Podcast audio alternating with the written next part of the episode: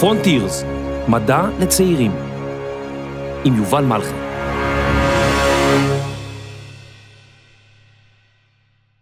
ב-28 בינואר 2013 עצרו את נשימתם אלפי מדענים ומדעניות מכל קצוות העולם. הוועידה האירופית עמדה להכריז על הזוכה במענק מחקר עצום בסכום של מיליארד אירו לתקופה של עשר שנים. באותו הערב הוכרזו שני זוכים. אחד מהם היה פרויקט המוח האנושי. וואו, זה נשמע מדהים! פרויקט המוח... רגע, מה זה בכלל הפרויקט הזה?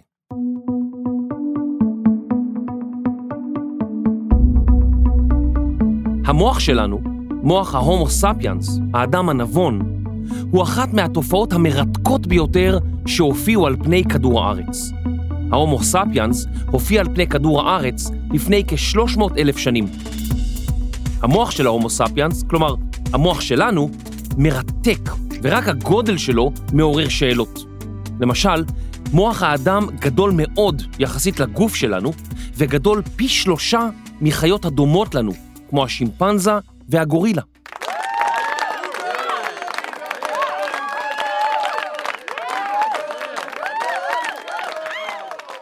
המוח שלנו סקרן כל כך ושאפתן, עד שהוא הצליח להטיס מטוסים, לשגר לוויינים, למנוע מחלות ולהכחידן, ואפילו לחקור ולנסות להבין את עצמו.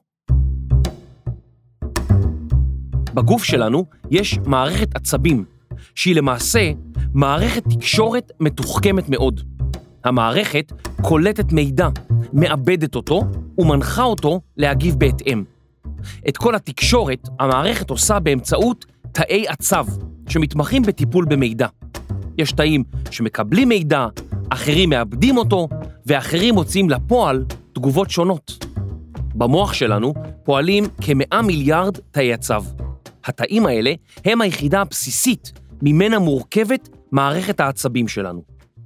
רגע, רגע, הם, הם מהירים? מהירים מאוד. והם שייכים למערכת העצבים? ברור, על זה אנחנו מדברים. אז אם יעשו עליהם סרט, יקראו לו אה, מהיר ועצבני? נו באמת, די עם הבדיחות, לא מצחיק. פעילות תאי הצב מאפשרת לנו לזהות מילים, לחוות את העולם, ללמוד, ליהנות, ליצור דברים חדשים, וגם להיות סקרנים, וללמוד עוד על העולם שלנו ועל המוח. כן, כן, המוח עוזר לנו ללמוד על המוח. זהו פרופסור עידן שגב, פרופסור לחישוביות עצבית באוניברסיטה העברית בירושלים, ושותף בכיר בפרויקט המוח האנושי. זה נשמע נורא מסובך, אבל אנחנו מאוד מתקדמים מהר, גם מבחינת הבנה של עקרונות הפעולה של הרשת הזאת, ובעיקר בטכנולוגיות להתערב בפעילות של הרשת החשמלית והכימית. אז יש, יש פריצות דרך אה, הולכות וגדלות, בעיקר בצד הטכנולוגי, נוצרים אה, מרכזים מאוד גדולים והרבה מאוד מיליארדים מושקעים בחקר המוח, בגלל ההבנה שאנחנו חייבים לפתור בעיות מוחיות, בעיקר בגלל שהגיל הולך וגדל, אנחנו יכולים להאריך חיים, וכשאתה מאריך חיים גם המחלות המוחיות מתגלות. אז יש פוש מאוד מאוד מאוד מאוד גדול בעולם, אולי הכי הרבה כסף במחקר בעולם הולך למחלות מוחיות, או לחקר המוח בכלל. המשורר נתן אלתרמן אמר פעם, האדם הוא חידה הפותרת חידה. למעשה, הוא חידה החושפת חידות חדשות. גדולתו של המדע הוסיף אלתרמן, הוא בכך שהוא מגלה ומפרש את שפת החידות של היקום. בואו נדבר רגע על תאי הצו, הידועים בשמם הלועזי נוירונים, וכיצד מודל ממוחשב של רשת העצבים המורכבת מהם יכול לעזור לנו. המוח שלנו מורכב מתאי הצו או נוירונים שצריכים להעביר מידע זה לזה. איפה התפתח כאב בגוף, מה הריח שהגיע לקולטנים באף, איזה איבר בגופנו נגע במשהו חם או קר. למשל, אם אני שם את היד בתוך המים הרותחים האלה, אז הנוירונים צריכים להעביר את המידע מהאצבע למוח, כדי שנדע שהמים רותחים, ואז המוח שלנו צריך להורות ליד לשלוף את האצבע מהכוס. אוח, זה היה רותח.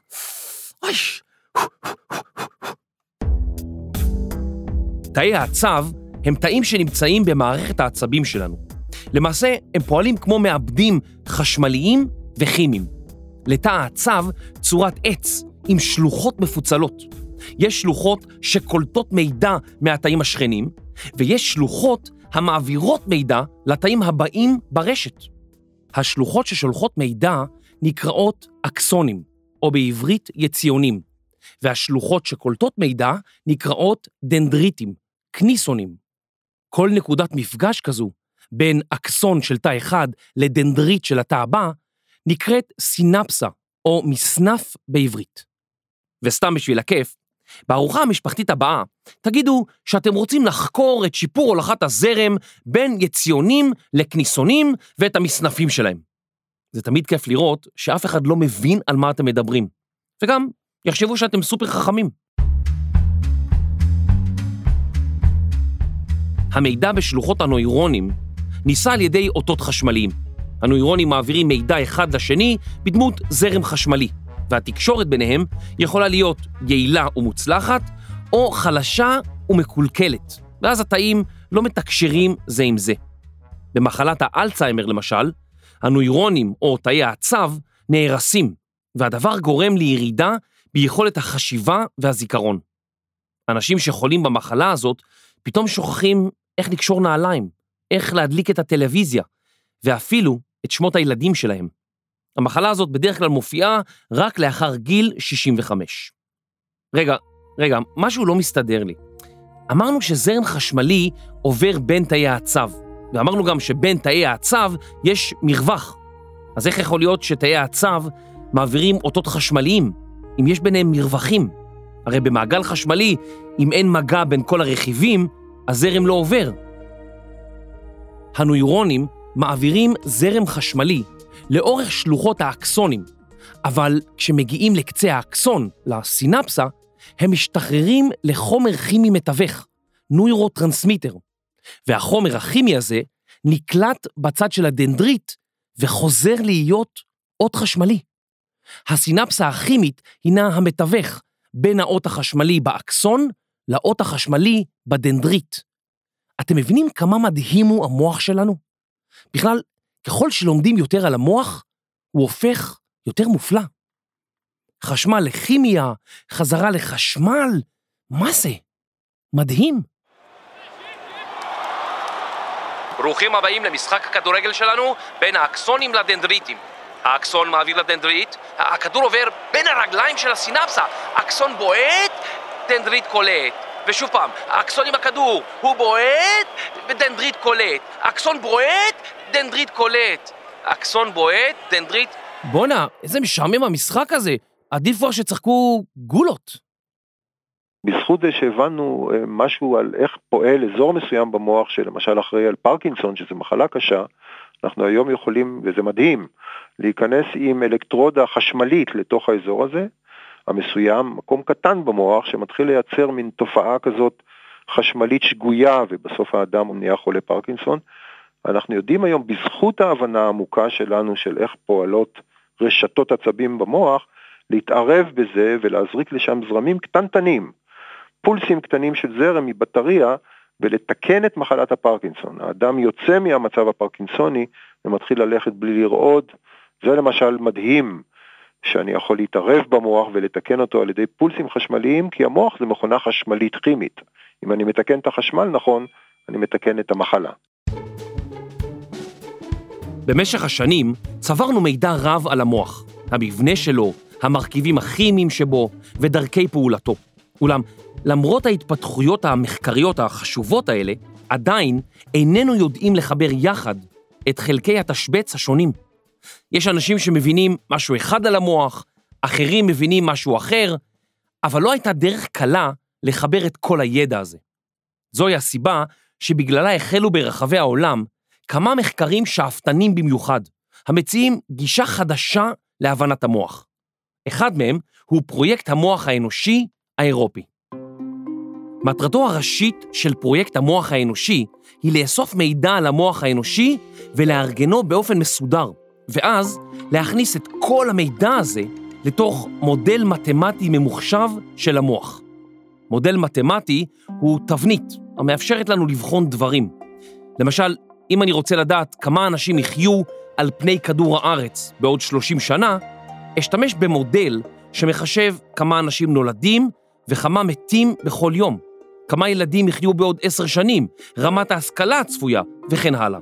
כשאני בונה מודל של המוח במחשב, אני בעצם כותב משוואות מתמטיות שהן אמורות לתאר את ההתנהגות החשמלית של המרכיבים של המוח, של תאי העצב, כמו שבאמת קורה במוח. אני כותב משוואות במחשב שכשאני פותר אותן, את המשוואה, היא מייצרת אות חשמלית שזהה לחלוטין לאות החשמלי שמייצר המוח עצמו כמכונה חשמלית. לפרויקט המוח האנושי שתי מטרות עיקריות, האחת בתחום חקר המוח והרפואה, והאחרת בתחום הטכנולוגיה והמחשוב. בתחום הרפואי, ההנחה היא שמודל ממוחשב ומקיף של המוח יוכל לספק לנו הבנה חדשה ועמוקה יותר של המוח האנושי. הדבר יכול לעזור לנו לפתח תרופות טובות יותר למחלות עצביות, כגון פרקינסון ודיכאון. בתחום הטכנולוגיה והמחשוב, ההנחה היא שמודל ממוחשב של המוח ילמד אותנו איך לבנות רובוטים שלומדים כמונו, ומכונות אינטליגנטיות הדומות לנו, וגם לבנות מחשבים יעילים יותר מבחינה אנרגטית. ובאמת, המוח שלנו יעיל להפליא מבחינה אנרגטית, ומספיקות לו רק כמה ארוחות בכל יום, ולפעמים אולי איזה ממתק, כדי לתפקד. בהשוואה, המוח האנושי צורך פחות אנרגיה ממה שצורך מחשב ביתי פשוט. אם נוכל להבין, באמצעות מודל המוח הממוחשב, איך מוחנו פועל בעזרת אנרגיה מעטה כל כך, אז אולי נוכל ליצור מחשבים חסכונים בחשמל, ואז הסוללות יספיקו לכמה ימים ברציפות. לפרויקט המוח האנושי יש גם זווית ישראלית. מדענים מהאוניברסיטה העברית ומאוניברסיטאות נוספות הצטרפו אליו כשותפים במספר פרויקטים, והם תורמים לו מאוד.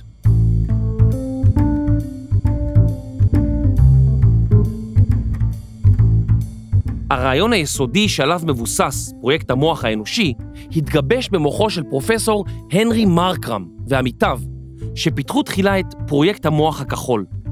פרויקט המוח הכחול התבסס על שני רעיונות מרכזיים. אחד, שהבנת המוח דורשת גישה מסודרת לכל המידע הזמין במוח, כולל המבנה שלו, מרכיביו, הפעילות החשמלית והכימית שבו וכדומה. לא איסוף המידע בלבד חשוב למחקר, אלא האופן שבו המידע יישמר בצורה מסודרת במאגר מידע ממוחשב ונגיש. הרעיון השני הוא שכל המידע הזמין במוח חייב להיות מקובץ באופן מתואם במחשב כדי להציג אותו בצורת הדמיה מתמטית. הכוונה היא להשתמש במידע על מנת לבנות מודל ממוחשב שיהיה דומה לפעילות שנצפית במוח האנושי. העתק דיגיטלי ממוחשב של רקמת מוח אמיתית אמור לעזור לנו להבין כיצד פועלת הרקמה הביולוגית שמרכיבה את המוח. מודל מדויק יאפשר לבצע ניסויים וירטואליים במחשב, שלעיתים קשים או בלתי אפשריים לביצוע ברקמה ביולוגית חיה. למשל, ניתן יהיה לבדוק דרך המחשב מה קורה אם אזור מסוים במוח נפגע, ואפילו לבצע ניתוח מוח מסובך מאוד. ההבנה של המוח זה לא רק לתקן את המוח, אלא לבנות מכונות שיעזרו לנו, כמו מכונות אוטונומיות, שבמקום שאני אנהג אותן, הן תנהגנה לבד, המכונות האלה, ותהיינה הרבה פחות תאונות דרכים, והרבה פחות פגיעות מוחיות בתאונות דרכים. כלומר, ברגע שאני מפתח מכונה שעוזרת לי לא להירדם, או אם אני נרדם זה לא משנה כי היא לא עושה תאונות, אז פתרתי בעיות מוחיות. על בסיס פרויקט המוח הכחול, התפתח באירופה חזון רחב בהרבה, הנקרא פרויקט המוח האנושי, שבו, בנוסף למודל הממוחשב של המוח, מרכזים גם מידע רפואי חדש על המוח, בונים מחשבי על ורובוטים בהשראת המוח, ומציגים את תוצאות המחקר עבורנו במוזיאוני מדע בארץ ובאירופה. דיברתי עם אלון לאופר, בן ה-13, מקיבוץ רוחמה. הוא הסביר לי למה זה טוב לשתף מידע בין חוקרים במדינות שונות בעולם. כשאתה משתף מידע, אז זה גם יכול לעזור לך למחקר העצמי, וגם אתה משתף, אתה עושה ביחד, הרבה יותר קל ו... והרבה יותר מהר אתה מגיע לתוצאות יותר טובות. והם לא רק עובדים בשביל עצמם, גם עצם מה שהם עושים זה עוזר לאנושות כולה, זה עוזר נגד מחלות ונגד בעיות, וזה עוזר לאנושות כלל. פרויקט המוח הכחול התחיל עם הדמיה של מוח של עכבר, בגלל שהוא פשוט יותר ממוחו של האדם וכבר נחקר לעומק. כדי לבנות מודל ממוחשב של מוח עכבר ולהריצו, נדרשים מחשבי על חזקים מאוד. וכדי לבנות מודל מוח של אדם, נצטרך מחשב על חזק פי אלף מאלה הקיימים היום. אוקיי, אז יש לי כאן מחשב חזק מאוד. בואו ננסה רגע להריץ את המודל של העכבר. אני לוחץ פה, או, הנה המודל רץ. אוי, ממש מוח של עכבר, איזה יפה זה, כל הצבעים. אוקיי, ועכשיו בואו סתם נקריא לו איזה, לא יודע מה, משוואה בגיאומטריה. אה, אוקיי, מוח של עכבר, אה, מודל אה, מחשוב, שים לב. משולש שווה שוקיים הוא משולש ששתיים מצלעותיו שוות זו לזו. הצלעות השוות נקראות שוקיים, והצלע השלישית נקראת בסיס.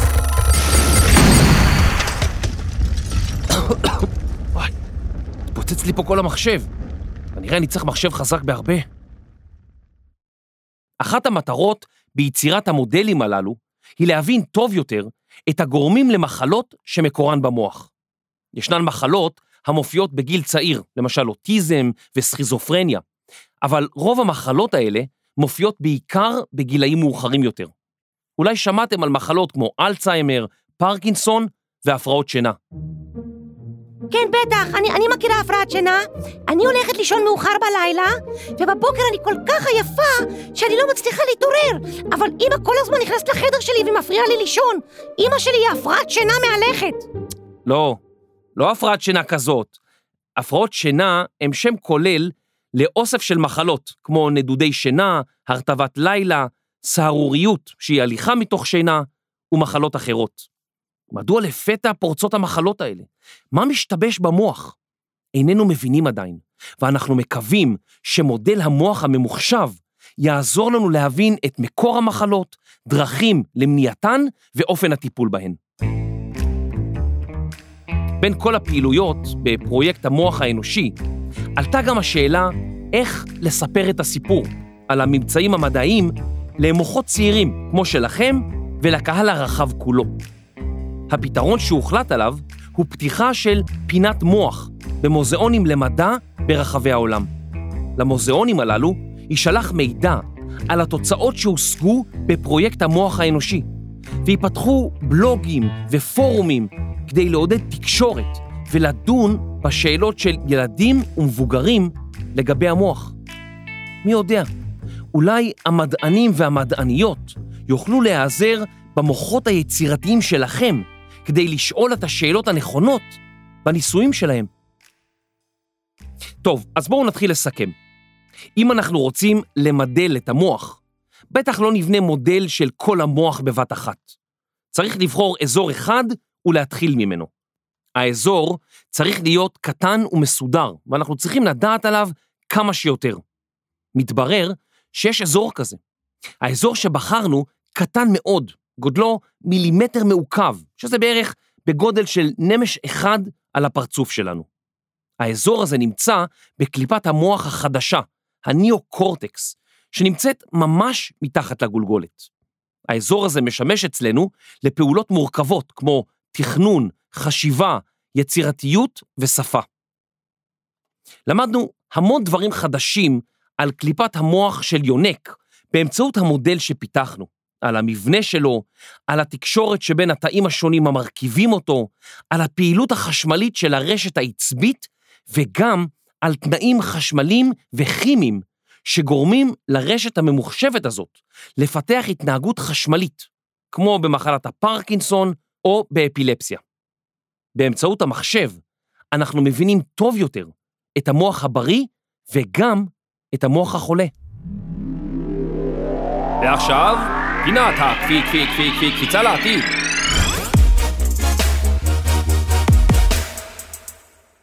שאלתי את פרופסור עידן שגב, איך לדעתו ייראה העתיד בעוד כ-50 שנה. קודם כל יסתובבו, כמו שאמרתי, רובוטים דמויי אדם. ללא שום ספק יסתובבו ברחוב ובחנות, ישב רובוט, ישב רובוט והוא ימכור לי דברים, זה לא יהיה אדם יותר.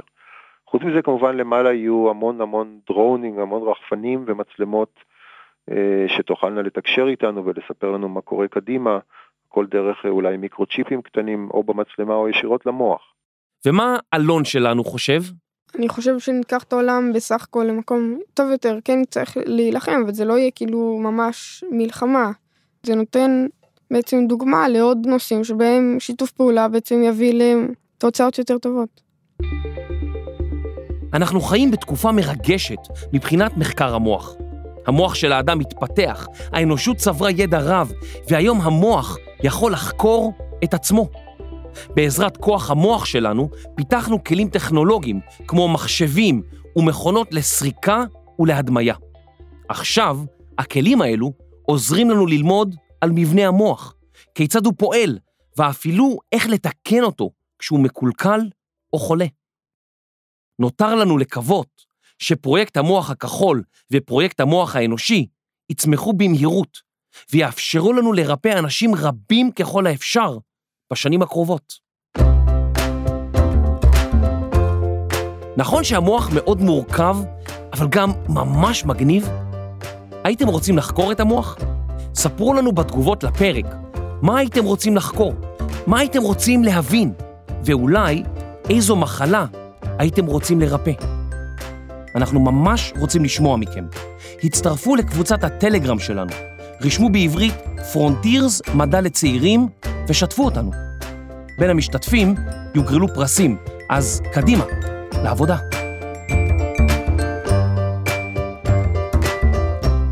Frontiers הינו כתב עת מדעי דיגיטלי חינמי לילדים ובני נוער. המאמרים נכתבים על ידי טובי המדענים בארץ ובעולם ונסקרים על ידי צעירים. כתב העת יוצא לאור בישראל על ידי מוזיאון המדע על שם בלומפילד בירושלים, בניהולו המדעי של פרופסור עידן שגב מהאוניברסיטה העברית.